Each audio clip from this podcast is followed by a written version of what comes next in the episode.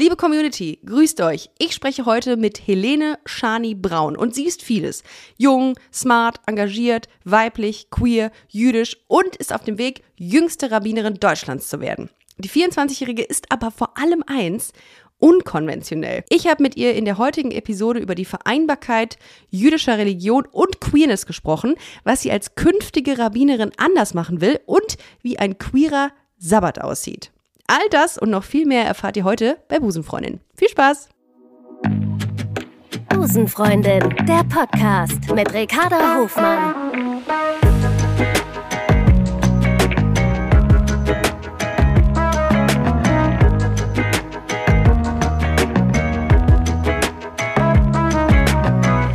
Love is Love.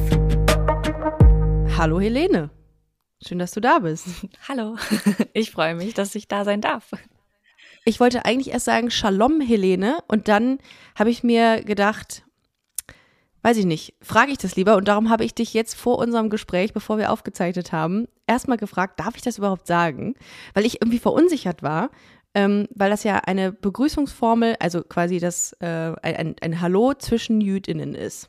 Ja, aber es ist ja auch in, in der hebräischen Sprache einfach das hebräische Wort für Hallo oder ja, Frieden. Also. Okay. Oh, das ist immer gut. Genau. Also Shalom Helene, schön, dass du bei Busenfreundin bist. Heute sprechen wir über ähm, Queerness und Judentum, beziehungsweise über die Vereinbarkeit ähm, von Queerness, Feminismus und Judentum. Und ich freue mich total drauf, weil ähm, ich habe jetzt über 200 Folgen Busenfreundin gemacht und das Thema fand in der Form noch nicht statt und das hat mich fast ein bisschen erschrocken. Weil man hat ja viele Themen so behandeln können in den letzten Jahren, aber das äh, war in der Form noch nicht sicht- bzw. hörbar. Ich habe ja schon im Intro gesagt, äh, du bist Jüdin, du bist queer und du bist auf dem Weg, die jüngste Rabbinerin Deutschlands zu werden. Das alle Interviews und alles, was man äh, vorher zu dir liest, ähm, beinhaltet diese Attribute. Findest du das verrückt irgendwie, dass sich jeder darauf stürzt? Also jeder ähm, Journalist, Journalistin oder Medienvertreterin, dass es genau dieses Thema ist, was halt so, so Interesse weckt? Ja, es ist total verrückt, weil ich habe es ja nicht so kommen sehen und ich habe es ja auch nicht so geplant. Denn ich habe mich ja einfach zu einem Studium entschieden, so wie viele andere Menschen das auch machen, irgendwann sich einfach zu überlegen, was man gerne studieren möchte und was man vielleicht im Leben so machen möchte. Und ähm, alles andere war und bin ich ja einfach. Also ich bin halt eben einfach so alt, wie ich bin und ähm, eine Frau und habe meine Sexualität und meine Partnerschaft und so weiter und so fort. Und dass das dann so daraus gemacht wurde, habe ich überhaupt nicht kommen sehen und es ist deswegen auch total verrückt. Ja, glaube ich. Für all diejenigen, die jetzt nicht wissen, was eine Rabbinerin oder ein Rabbiner ist, das ist ein Funktionsträger in der jüdischen Religion und ähm, die Hauptaufgabe von RabbinerInnen besteht darin, ähm, die Tora zu lernen. Und die Tora ist die hebräische Bibel. Ich hoffe, ich mhm. äh, habe mich gut genug vorbereitet. Okay, genau. Und das machst du. Und während andere irgendwie, weiß ich nicht, eine TikTok-Karriere planen oder das dritte Mal das Studio abgebrochen haben, ähm, weißt du ganz genau, was du willst. Nämlich, ähm, ja, die Tora zu lernen und ähm, Menschen zu, für, zueinander zu bringen, ähm, in den Austausch zu gehen.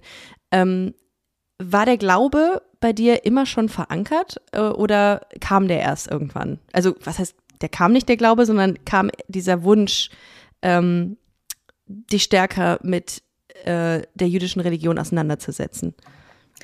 Also vielleicht hier wichtig zu sagen, Judentum ist ja nicht nur Religion, sondern ja auch ganz viele mhm. andere Dinge. Kultur, und ja, genau, ja. Kultur, Sprache, Essen, ähm, Identität und Judentum so an sich und auch im religiösen Sinne, so mit allen Feiertagen und allem, war bei mir von Kindheit an, hat es eine Rolle gespielt. Äh, so habe ich alle Feiertage gefeiert und war auch viel in der Gemeinde, würde mich aber jetzt als Kind irgendwie nicht als Kind mit sehr religiösem Großwerden oder so bezeichnen. Ähm, auch mhm. nicht irgendwie super religiöser Haushalt oder so, sondern einfach jüdischer Haushalt, mit Traditionen und Feiertagen aufgewachsen und so alles mitgenommen, ähm, was ging.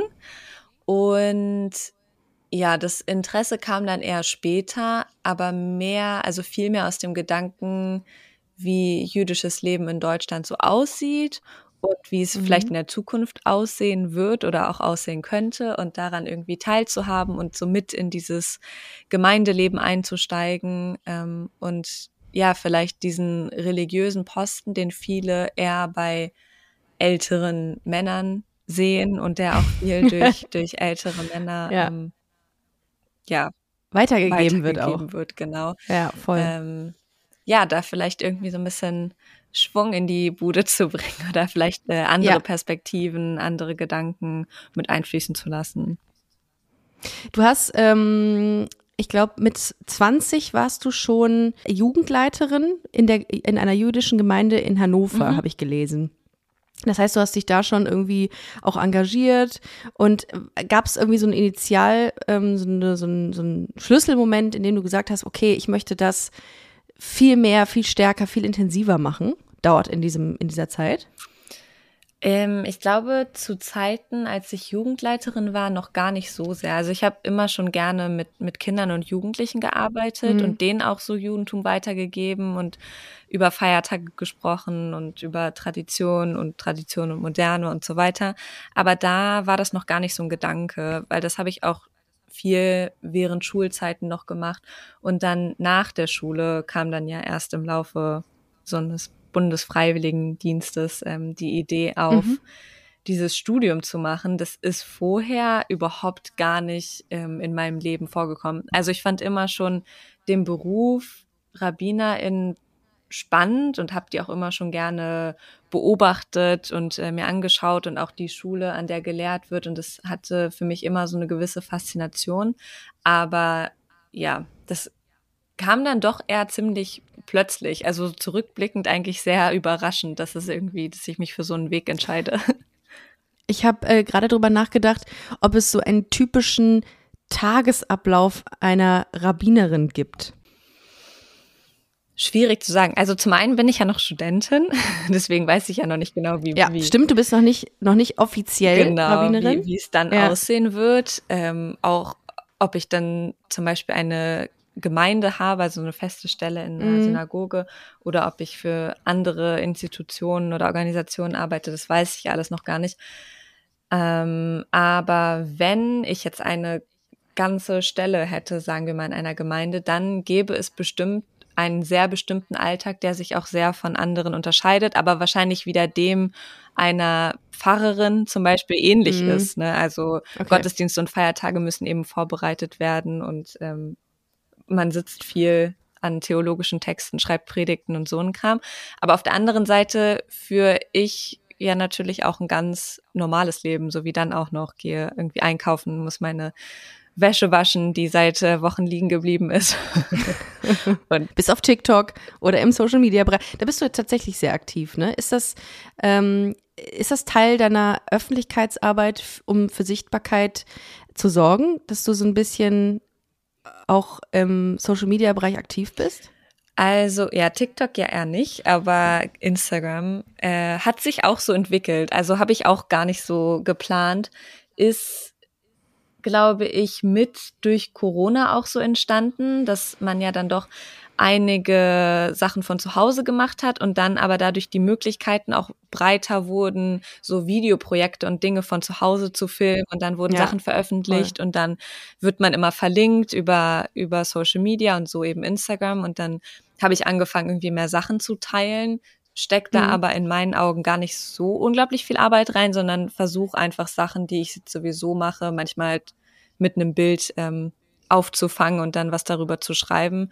Ähm, und so ist es einfach immer größer geworden und macht sehr, sehr viel Spaß, weil ich damit zum einen nicht jüdische Menschen erreiche, die das interessant finden und auch hier und da mal eine Rückfrage stellen können und zum anderen aber auch Menschen, die jüdisch sind, die aber vielleicht gar nicht so viel mit ähm, dem Judentum zu tun haben, aber gerne mehr hätten oder einfach irgendwas suchen und ja, das ist sehr, sehr schön. Ich habe mal recherchiert. In Deutschland leben 96.195 MitgliederInnen der jüdischen äh, Gemeinden. Du bist eine davon. Ich hoffe, diese Zahl ist noch korrekt. Ich habe die irgendwie von Deutschlandfunk oder sowas. Mhm. Ähm, und habe dann so, bevor ich recherchiert habe, mal angefangen zu überlegen, okay, ähm, wie sieht es denn aus, was die Vereinbarkeit von, ähm, von, von jüdischer Religion und Queerness angeht? Äh, weil ich da wirklich einfach keine Ahnung hatte. Ich wusste nicht, okay, wie ist die Haltung ähm, jüdischer äh, Gemeinden gegenüber Queerness und Homosexualität. Aber bevor wir da hingehen, dachte ich mir, dass wir erstmal kurz deinen Weg ähm, im Hinblick, äh, deine, deine, deine Queerness-Karriere quasi uns nochmal anschauen. Ähm, wie, wie war das? Wann hast du für dich ähm, so das Label queer entdeckt? Wann hast du gesagt, okay, das ist so, das bin ich und das mache ich öffentlich? Mm, weiß ich gar nicht so genau. Ich glaube, ähm, ich bin einfach sehr, sehr viel mit so einer Selbstverständlichkeit dafür, dass ich sein kann, wer ich will, groß geworden und habe deswegen gar nicht so viel in Frage gestellt, was auch ein sehr großes Privileg ist, zu wissen, ich kann nach Hause Absolut. kommen in meiner Familie und ich kann in meinem Freundeskreis äh, mich einfach ausleben und genau werde da irgendwie nicht kritisiert oder ähm, diskriminiert und so weiter. Deswegen kann ich da gar nicht so richtig so einen Punkt festmachen. Ähm, ich weiß, dass ich sehr, sehr viele Gedanken zu dem Thema hatte, was, glaube ich, viele Frauen haben, dass ja so mal was mit einer anderen Frau haben immer als so Phase mhm. abgestempelt wird und ich irgendwann mhm. für mich wusste, dass dieses ganze Gerede von Phasen mich ziemlich oh, stresst ja. und auch fertig macht. Ja. Ähm, und ähm, ja, es war, war dann irgendwie so eine Reise für mich selber und ich wusste einfach, dass es das für mich nicht ist. Ähm, wusste mhm. aber auf der anderen Seite, sehr, sehr schwierig zu sagen, aber irgendwas auf jeden Fall so im Teenager-Alter, okay. würde ich sagen. Hab ja. dann aber auch nicht so viel mit Leuten drüber gesprochen, wusste dann aber irgendwann, dass ich für mich das überhaupt gar nicht brauche, mich irgendwas zuzuschreiben. Ähm, und dass, wenn andere Menschen ein Problem damit haben, das gar nicht mein Problem ist, sondern deren Problem ist. Also dieses in Schubladen gesteckt zu werden, wenn es es für andere leichter macht, heißt das trotzdem nicht, dass ich das machen muss. Ähm, mhm. Und so, so lebe ich seither da damit, genau. Und wenn jemand Krass. mich fragt, dann kann ich ja ganz offen mit Personen mich darüber austauschen, aber genau. Das, das heißt, du hast von deinen Eltern auch diese sehr liberale, offene Haltung ähm, mit gegeben genau, bekommen. Genau. Okay, ja, das ist ja immer ähm, Grundvoraussetzung, also was heißt Grundvoraussetzung, aber das ist ja irgendwie immer, macht es ja einem dann grundsätzlich leichter, zu sich selbst zu stehen, wenn das Elternhaus auch sehr offen mhm. ist und sagt immer, es ist Wurst, äh, wen du am Ende des Tages liebst und küsst. Ähm, Trotzdem ist das immer wieder ähm, in all den Interviews, die ich gelesen habe, ein riesengroßes Thema. Queer und Jüdin, Feministin und ähm, sorgt für Sichtbarkeit. Und äh, wie ich eingangs schon gesagt habe, ich wusste auch nicht, wie die ähm, Haltung von ähm, ja, jüdischen Gemeinden gegenüber Homosexualität ist und ähm, habe dann so ein bisschen recherchiert, also so nach jüdisch-orthodoxer ähm, Auffassung gilt ja Homosexualität auch als verwerflich und wieder natürlich. Mhm. Ähm, und in der Tora wird aber, glaube ich, und bitte korrigiere mich sofort, wenn ich, äh, bevor ich diesen Satz dann ausspreche, wird sich nur so ein bisschen die Liebe unter Männern angeguckt und kritisiert. Mhm. Das war das, was ich so, äh, was ich so recherchiert habe. Ähm, und die Liebe unter Frauen beispielsweise findet so gar nicht richtig statt. Kannst du dir erklären, wieso dieser Unterschied irgendwie da ist und entsteht? Ja, sehr gute Frage, ja. genau, ja, also um, um über Liebschaften irgendwie unter Frauen geht's ja irgendwie gar nicht. Also stellt ja irgendwie überhaupt gar kein Problem dar. Wohingegen ja. männliche Homosexualität, sagen wir mal, vorkommt, mhm. die, also die Interpretation und Auslegung, die es daraus dann gibt, ob diese dann ein Verbot hervorbringen, ähm, ist in meinen Augen ja auch immer noch Auslegungssache. Also ist dann das orthodoxe Judentum, was eben mit einem Blick darauf schaut und das daraus liest. Mhm. Mhm. Okay, kann man aber auch anders verstehen und gibt es mittlerweile, also sagen wir mal in den letzten 20, 30 Jahren und es wird immer mehr, immer mehr Diskussion darüber, was steht da eigentlich und auch in, in mhm. welcher ursprünglichen Schrift und was lesen wir daraus und wie könnte das gemeint sein. Ähm, genau, aber Frauen kommen überhaupt gar nicht vor.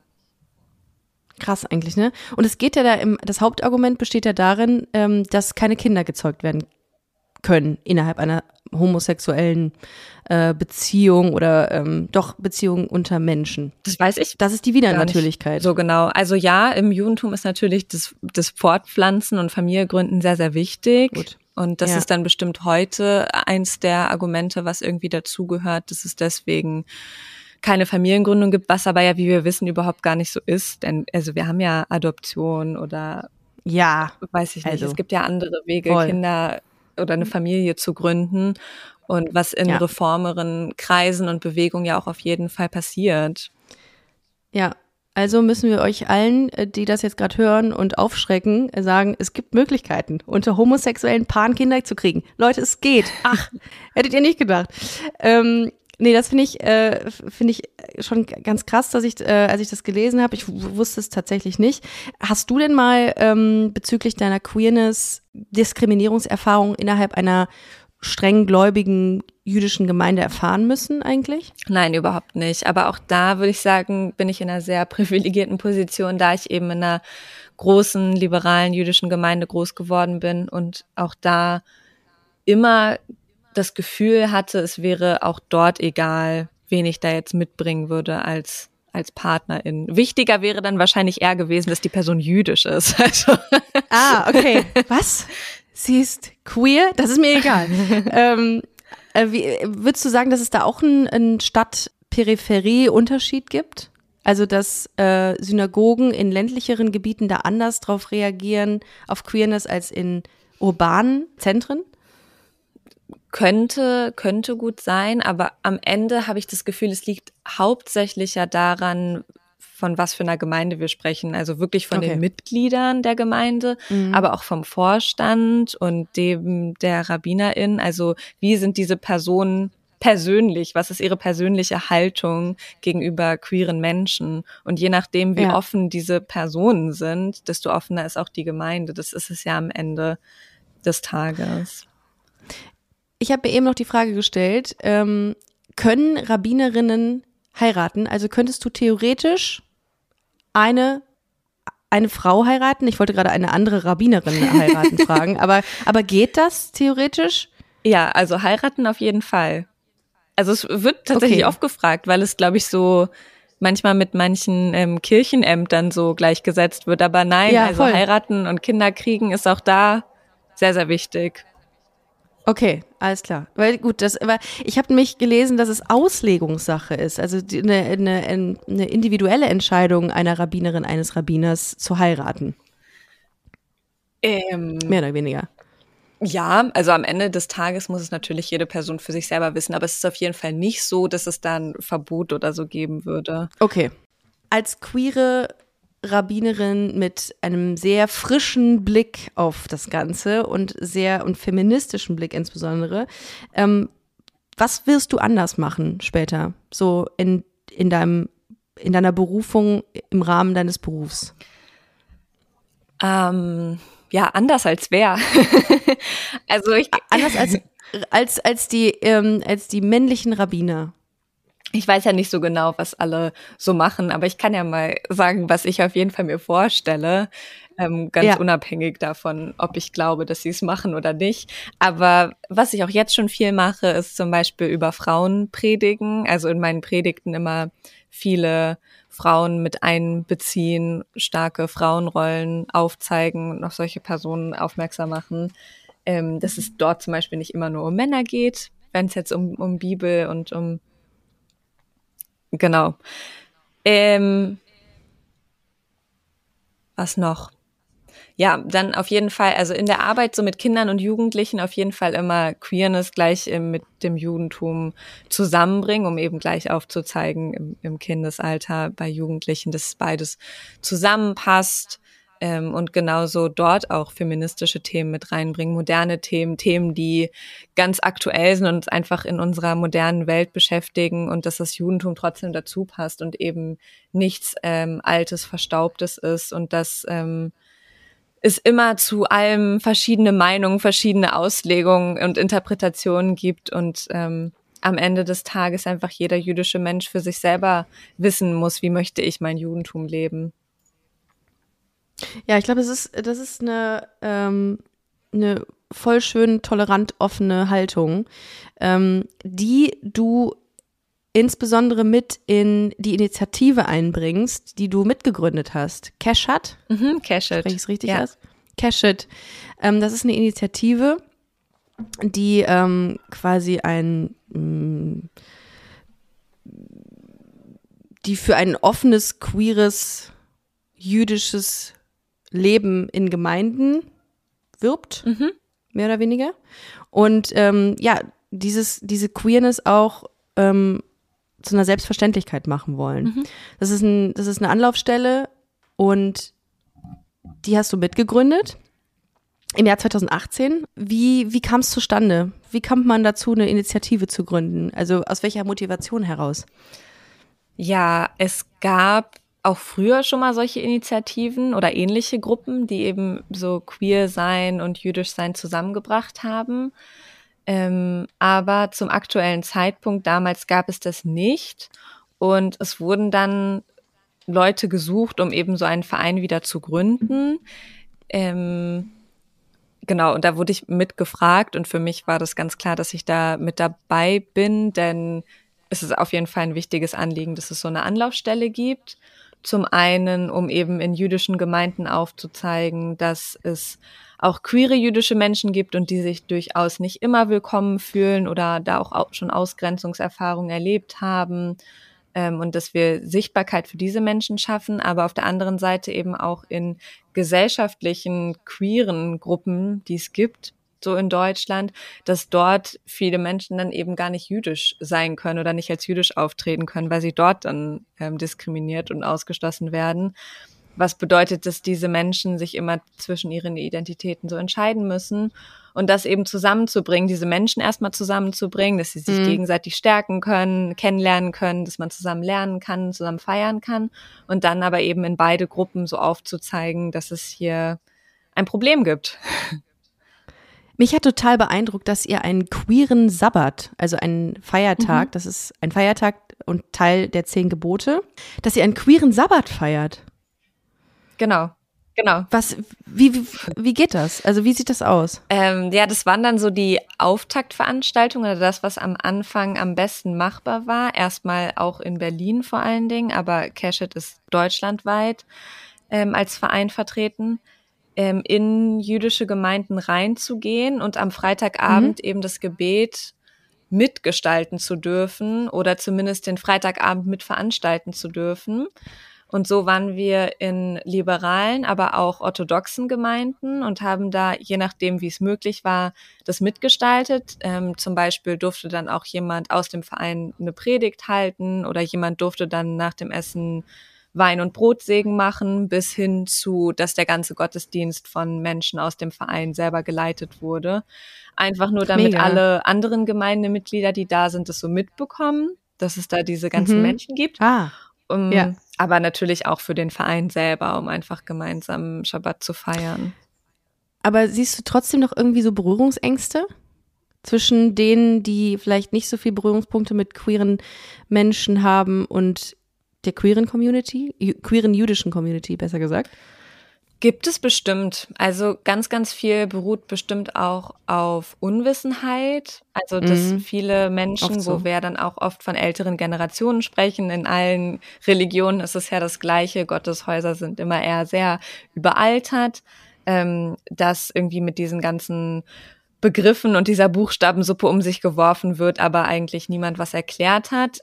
Das würde ich aber sagen, ist ein Teil. Es gibt auch einen anderen Teil, ähm, der einfach ja, Familien, die eher aus konservativeren Haushalten kommen, wo es einfach nichts anderes gibt, als meine Tochter heiratet einen Mann und die bekommen eine große Familie. Also das ist einfach das Rollenbild.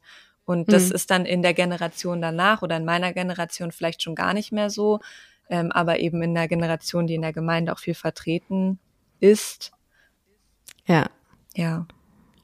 Eher schon. Eher schon. Es gibt sogenannte Reformgemeinden. Was genau ist das?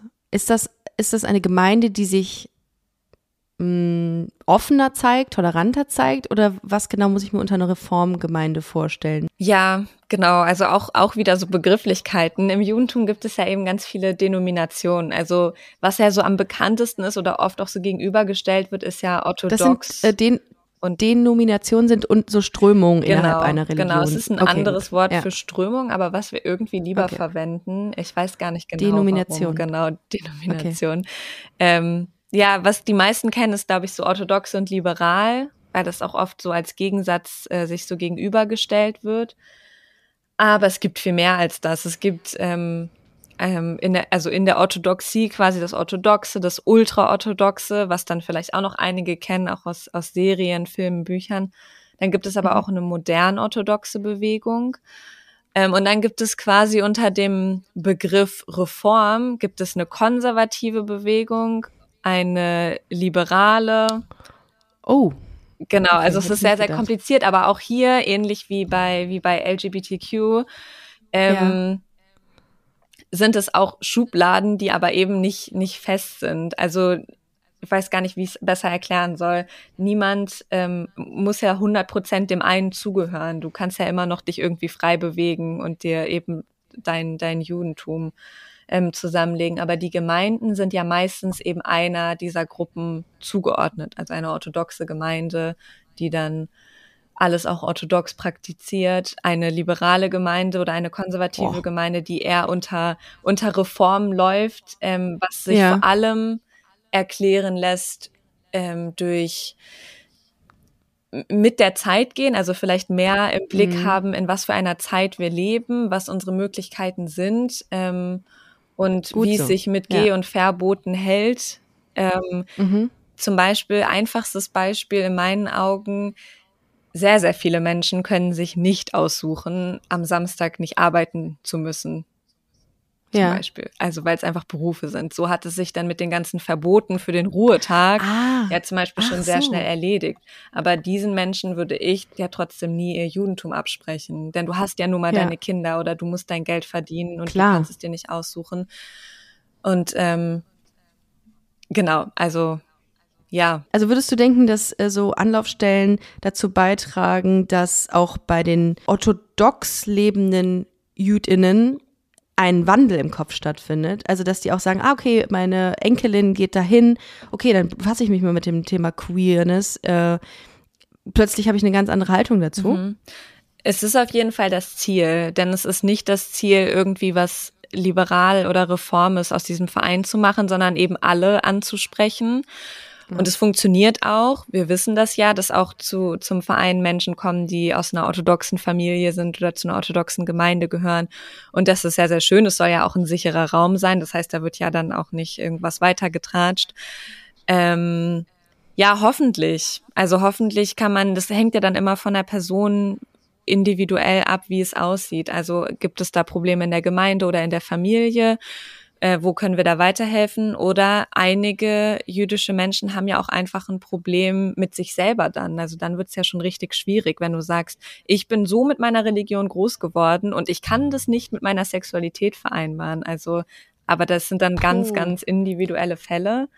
Aber der Verein soll sich natürlich an alle richten und auch bei den Gemeinden und auch bei den Elternhäusern irgendwie im Idealfall was bewegen. Also wenn, selbst wenn es nicht äh, die große Liebe für queer jüdisch ist, dann zumindest die Akzeptanz dafür, dass es diese Menschen gibt. Aber steht ihr den queeren Jugendlichen auch beratend zur Seite? Also wenn es genau in so einer Situation, äh, wenn derjenige sich in so einer Situation befindet, wie ähm, ich bin sehr streng gläubig aufgewachsen, ich kann das nicht mit meiner Sexualität vereinen. Also dass ihr das irgendwie auch angeht, das Thema? Also beratet äh, mhm. ihr da die Leute auch? Ja, genau. Also ist schon in unterschiedlicher Form passiert. Zum einen sind ja auch viele Jugendliche auch schon auf Social Media, was ihnen das ja dann vielleicht auch schon ein bisschen vereinfacht äh, da eine mhm. Instagram-Nachricht an den Verein zu schreiben oder eine E-Mail. Ah, okay. Ähm, es wird auch schon seit Jahren ähm, versucht, daran zu arbeiten, dass es irgendwann mal so eine Art Hilfetelefon geben wird. Also einfach oh, okay. für genau diesen Bereich, was dann mhm. ähm, für bestimmte Zeiten besetzt ist. Ähm, das einzig Schwierige oder Doofe ist natürlich, du kannst, wenn du unter 18 bist, ja gar nicht Mitglied werden, ohne dass deine Eltern das mhm. wissen. Aber es gibt ja Ferienlager oder größere Veranstaltungen mit vielen Jugendlichen, wo wir dann natürlich dafür sorgen können, dass der Verein da vertreten ist.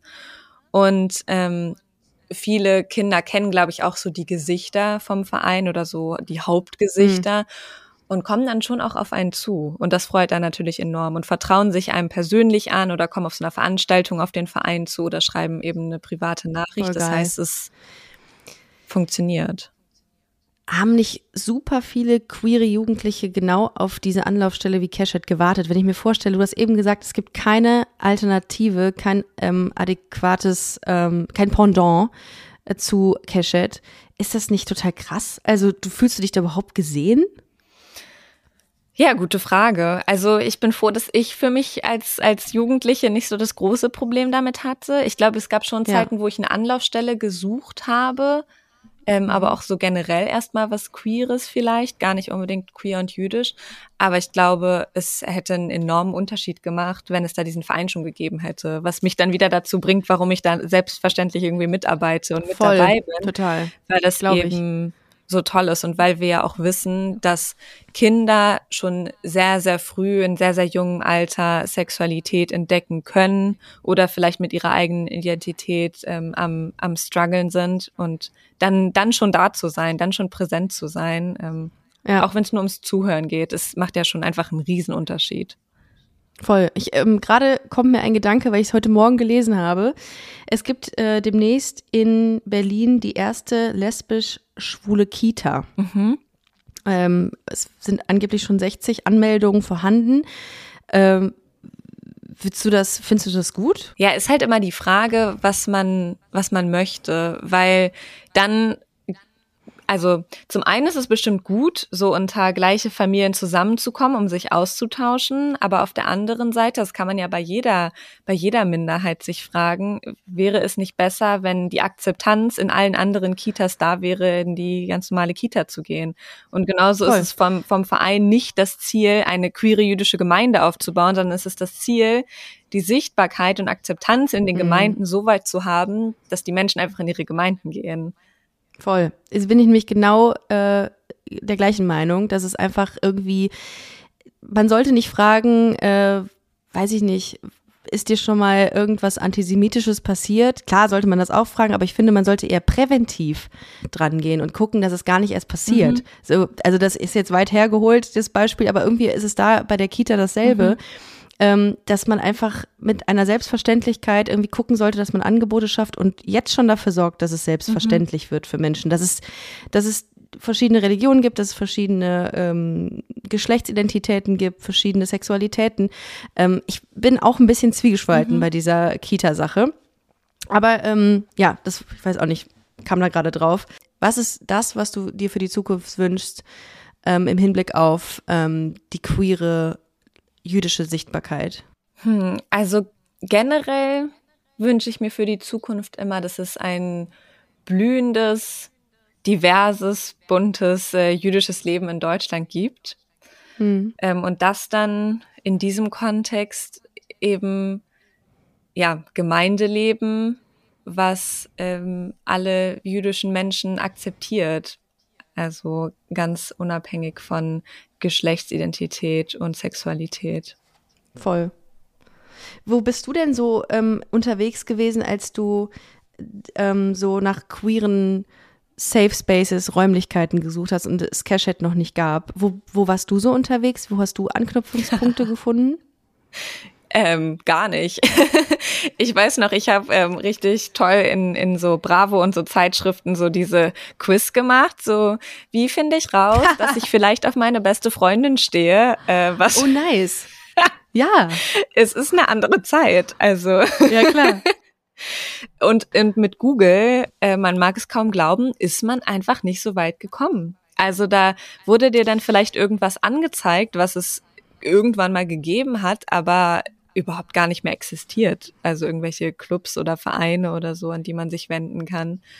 Aber mir ging es ja nicht wirklich schlecht. Also sonst hätte ich ja auch noch auf so ein Hilfetelefon oder sowas zurückgreifen können. Mir ging es ja nicht schlecht, aber das, ähm, das waren so die kläglich gescheiterten Versuche. Ja, krass. Ja, so ein Selbsttest. Teste dich. Bist du wirklich lesbisch? Bist du wirklich bi? Äh, finde es jetzt heraus. Das habe ich auch mal, ich habe das glaube ich auch mal gemacht. Ähm, und dann war das, äh, war das alles sehr klar. Und dann dachte ich so, ja gut. Und das, ich glaube tatsächlich beim zweiten Mal, wo ich irgendwie mich selber angelogen habe und angekreuzt habe, kam es auf gleich heraus. Also irgendwie sind die Tests auch wirklich überhaupt nicht repräsentativ. also insofern.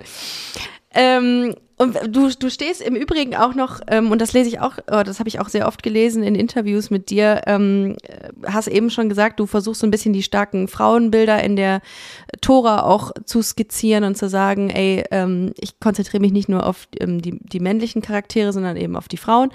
Ähm, was genau macht Feminismus für dich aus?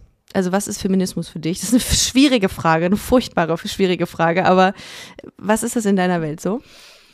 Ja, ganz schwierige Frage. Ähm, ich habe es schon oft versucht, ja. so zu erklären, dass eigentlich dieser Begriff Feministin oder Feminismus mehr so auf mich gesetzt wurde, als dass ich es mir selbst gegeben habe, weil ich einfach sehr stark mit einer Selbstverständlichkeit dafür groß geworden bin, machen zu können, was ich möchte ähm, und all meine Ziele erreichen kann und mir aussuchen kann, meinen Beruf und alles andere dann erst später im Verlauf natürlich festgestellt habe, wie unsere Gesellschaft aussieht und äh, dass äh, viele Wege gar nicht so einfach sind und ähm, genau mich dann mehr auch mit Feminismus und diesen ganzen Begriffen und den verschiedenen Feminismen, die es in der Gesellschaft gibt, beschäftigt und viel gelesen und ähm, habe dann irgendwann diesen Feministen-Begriff so für mich angenommen aber eigentlich ist zum Beispiel mein Weg zu meinem Studium ist jetzt keine feministische Entscheidung, sondern ich wollte dieses Studium machen und ich bin eine Frau. Das ist so. Okay. Aber es ist nicht so, dass ähm, im, im Judentum irgendwie Unterschiede zwischen Mann und Frau gemacht werden, im, im, im klassisch, also jetzt beispielsweise, ob ähm, wer aus der Tora lesen darf und so. Also das, das ist, da gibt's keine Unterschiede. Genau, ja, aber ja, also im Judentum generell gibt es auch schon traditionelle Rollenbilder, sehr stark, also sehr stark Rolle der Frau, Rolle des Mannes. Ähm, und im, im traditionellen, im orthodoxen Judentum ist auch Rabbiner werden nur für den, für den Mann erlaubt, genauso wie die Gottesdienste leiten und all diese Aufgaben. Und die Frauen sitzen ja auch getrennt von den Männern und sind von diesen ähm, Geboten und von den Gottesdiensten, also von ganzen, von den ganzen zeitgebundenen Geboten sind sie befreit, weil sie die Aufgabe der, der Kindererziehung und des Haushaltes und mhm. diese Geschichten ähm, haben wohingegen im, im Reformjudentum oder im liberalen Judentum Männer und Frauen in der Hinsicht gleichberechtigt sind, dass Frauen dieselben Dinge machen dürfen. ähm, genau. Ich habe mich äh, ein bisschen dazu gelesen und dann hattest du auch noch mal gesagt, dass es eben, ähm, dass es so schön ist, dass ähm, alle Talit, Kipper und Tefillin tragen dürfen. Mhm. Also sowohl Mann, Männer als auch Frauen. Kannst du uns noch mal erklären, was das ist genau? Talit, Kipper, also Kipper weiß ich noch, aber Talit und Tefillin. Genau, also Talit, also im orthodoxen Talit. oder im traditionellen Judentum auch alles den, den, den Männern vorbehalten quasi. Ähm, aber ich darf das ähm, nach meiner Denomination auch alles tragen und nutzen. Genau, der Talit ist der Gebetsschal, so wird es immer übersetzt. Ähm, wie kann ich es gut bildlich beschreiben? Also jeder kann sich ja einen normalen Schal vorstellen mit Fransen am Ende und dann sind aber an den vier Ecken, die ja ein Schal hat, äh, sind dann ja. so Löcher und dadurch sind so lange Fäden gemacht, die so ganz viele Knoten haben. Und mhm. das haben einige auch schon mal bestimmt irgendwo gesehen. Äh, gibt es nämlich auch so als Unterhemd, wo die dran gebunden sind. Gerade wenn man so in orthodoxeren Vierteln unterwegs ist, dann sieht man das bei den kleinen Jungs bis hin zu den großen Männern, dass überall diese Fransen an den Ecken rausschauen. Und das sind eben 613 Knoten insgesamt, die an die 613 Geh- und Verbote erinnern. Boah, krass. Dass man sie halt immer ähm, sieht und fühlt. Also sie sind halt die ganze Zeit präsent, ja. wenn du sie trägst. Ähm, zum einen eben als so Unterhemd, aber was ähm, heute oder auch in, in äh, liberalen Gemeinden äh, dann eben an diesem Schal dran ist, den man sich anzieht zum Beten, also ob jetzt persönlich, privat oder ob in der Gemeinde. Und genau, Kippa kennen ja, glaube ich, viele. Was vielleicht viele nicht wissen, ist, dass die Kippa ähm, in aller möglicher Form auftreten kann und auch so ein krasses Wiedererkennungssymbol ist. Also Kopfbedeckung. Genau, ne? so identitätsmäßig, ob jetzt ein, mhm. ein, ein großer ähm, so Hut, der vielleicht mehr so marokkanisch ist mit irgendwelchen Glitzersteinen drauf oder ob es so eine schwarze Samtkippa ist, eine gehäkelte Kippa bis hin zu, was es heute gibt, mit, äh, mit Star Wars, mit Superman, mit Football. Es gibt alles. Es gibt alles. Wow. Also für jede Kinderseele ähm, gibt es alles zu kaufen. Nicht dein Ernst. Wie krass. Okay. Star Wars Kippa. Ähm, und Tiffelin? Genau, und Tiffelin, ähm, oh, voll schwierig so zu, zu beschreiben, wenn man es nicht zeigen kann, ne? Also so. Gut, Leute, ihr könnt auch googeln. Genau, ne? ihr könnt also, auch googeln. Aber ähm, genau, es sind zwei, zwei Kästchen, fangen wir mal so an. Ja. Zwei kleine Kästchen, die kleine Pergamentschriftrollen beinhalten. Ähm, und zwar steht da ein Text drauf, der beinhaltet, dass du, oh weh, wie gebe ich das denn jetzt wieder? ähm, Wir können es auch dich, schneiden. Dass du dich an deine, ja. deine, an die Geh- und Verbote erinnern sollst, wenn du aus dem Haus gehst und wenn du auf der Straße gehst und wenn du nach Hause kommst. Ähm, ah. Weswegen du sie zum Beispiel an deiner Kleidung hast, aber ähm, du sollst, dann steht da eben auch, du sollst sie dir als Zeichen an dein, zwischen deine Augen, an deine Stirn und an dein Herz binden. Und das ist dann quasi nur die Umsetzung davon, wie man das quasi ins reelle Leben gebracht hat, nämlich einen Kasten mit diesem Text drinne, sich an die Stirn zu binden, mit so Lederriemen, dass man es dann wie ein Stirnband ah. aufhat, dass man dieses ah. Kästchen quasi auf der Stirn zwischen den Augen oder hier oben trägt, wo eben dieser Text drin ist. Und das andere wickelt man über um den Arm herum, die Lederriemen, bis man das Kästchen so am Oberarm hat, dass es quasi am Herzen anliegt. Ach, krass. Spannend. Ja, ich ah, weiß nicht. Aber hast du doch sehr hervorragend ob man sich das vorstellen kann, aber sonst Bilder angucken, genau. Sehr. Und was, äh, was ich auch noch früher habe ich, ähm, habe ich auf der Straße, äh, habe ich dann immer einen Rabbiner gesehen ähm, und diese gezwirbelten Haare, mhm. die aus dem Hut rausgucken. Was hat das für eine Bedeutung? Das habe ich jetzt nicht gegoogelt. Ja, es, es geht darum, dass du nicht die Ecken oder Kanten, ich weiß gar nicht genau, wie man es sagt, ähm, deines, deines Gesichtes schneiden sollst. Also da, daher ist es irgendwie zurückzuführen. Es ist aber auch überhaupt ja gar nicht meine, mhm. wie sagt man, so wie ich groß geworden bin, weil das ja auch einfach er hat mehr zur Orthodoxie noch gehört oder nicht in meinen okay. Kreisen so gemacht wurde. Aber dann lässt man die Haare eben hier lang wachsen. Sie müssen auch gar nicht gelockt sein. Aber wenn man sich in solchen Vierteln bewegt, sieht man immer, dass alle anscheinend ja, ja, genau. die perfekten Lockenstäbe oder ich weiß nicht, zu Hause haben. Das ist ein Markt. Das ist ein Markt bei Rabbinern wahrscheinlich. Ja. Aber du, aber als Frau muss man, gibt es kein Pendant in der Orthodoxie auch dafür. Nee, nee, nee, Ach. Krass, okay. Gut, wäre auf jeden Fall so Morning Routine hätte man schnell gemacht dann wahrscheinlich. Dann kann man den ganzen Tag die Locken drin lassen. Ähm, wie sieht's jetzt bei dir aus? Also wie geht's jetzt weiter? Du äh, bist jetzt noch nicht ähm, äh, anerkannte Rabbinerin. Ich weiß nicht, musst du wahrscheinlich eine Prüfung ablegen, eine ganz klassische? Ja, genau. Ich brauche zum einen meinen Master in jüdischer Theologie. Den habe ich noch nicht. Mhm. Und mhm. ähm, muss mein Ausbildungsprogramm beenden. Und es genau wird jetzt irgendwann in den nächsten Jahren passieren. Aber ich brauche auch noch ein bisschen, um an der Uni zu studieren und so. Und es eilt auch nicht. Nee, ach Gott. Das ist die beste Zeit, die man hat, äh, das Studium. Äh, ich vermisse es auch, muss ich sagen. Also, man, während man das macht oder während ich äh, im Studium war, habe ich irgendwie gedacht, oh ja, ich will schon, dass es zu Ende ist. Aber jetzt im Nachgang betrachtet, ich hätte noch ein paar Jahre dran hängen können. Es war sehr schön. Was auch sehr schön war, war das Gespräch mit dir, liebe Leni. Danke, dass du ähm, so einen extrem spannenden Einblick ähm, in das jüdische Leben gegeben hast. Ich habe tatsächlich im Vorfeld noch ein bisschen geschaut und gedacht, wie witzig, wie viele Worte, ähm, wie viele jiddische Worte mhm äh, im deutschen Sprachgebrauch drin sind. Mhm. Das ist, das, das reicht irgendwie, keine Ahnung, von, von äh, Kaff, was ja Dorf heißt, mhm. oder, vom, oder äh, so ähm, die, die Begrifflichkeit Dorf irgendwie repräsentiert. Schlamassel, mhm. kennt man, ne? Heißt Unglück oder Pech. Zoff habe ich gelesen.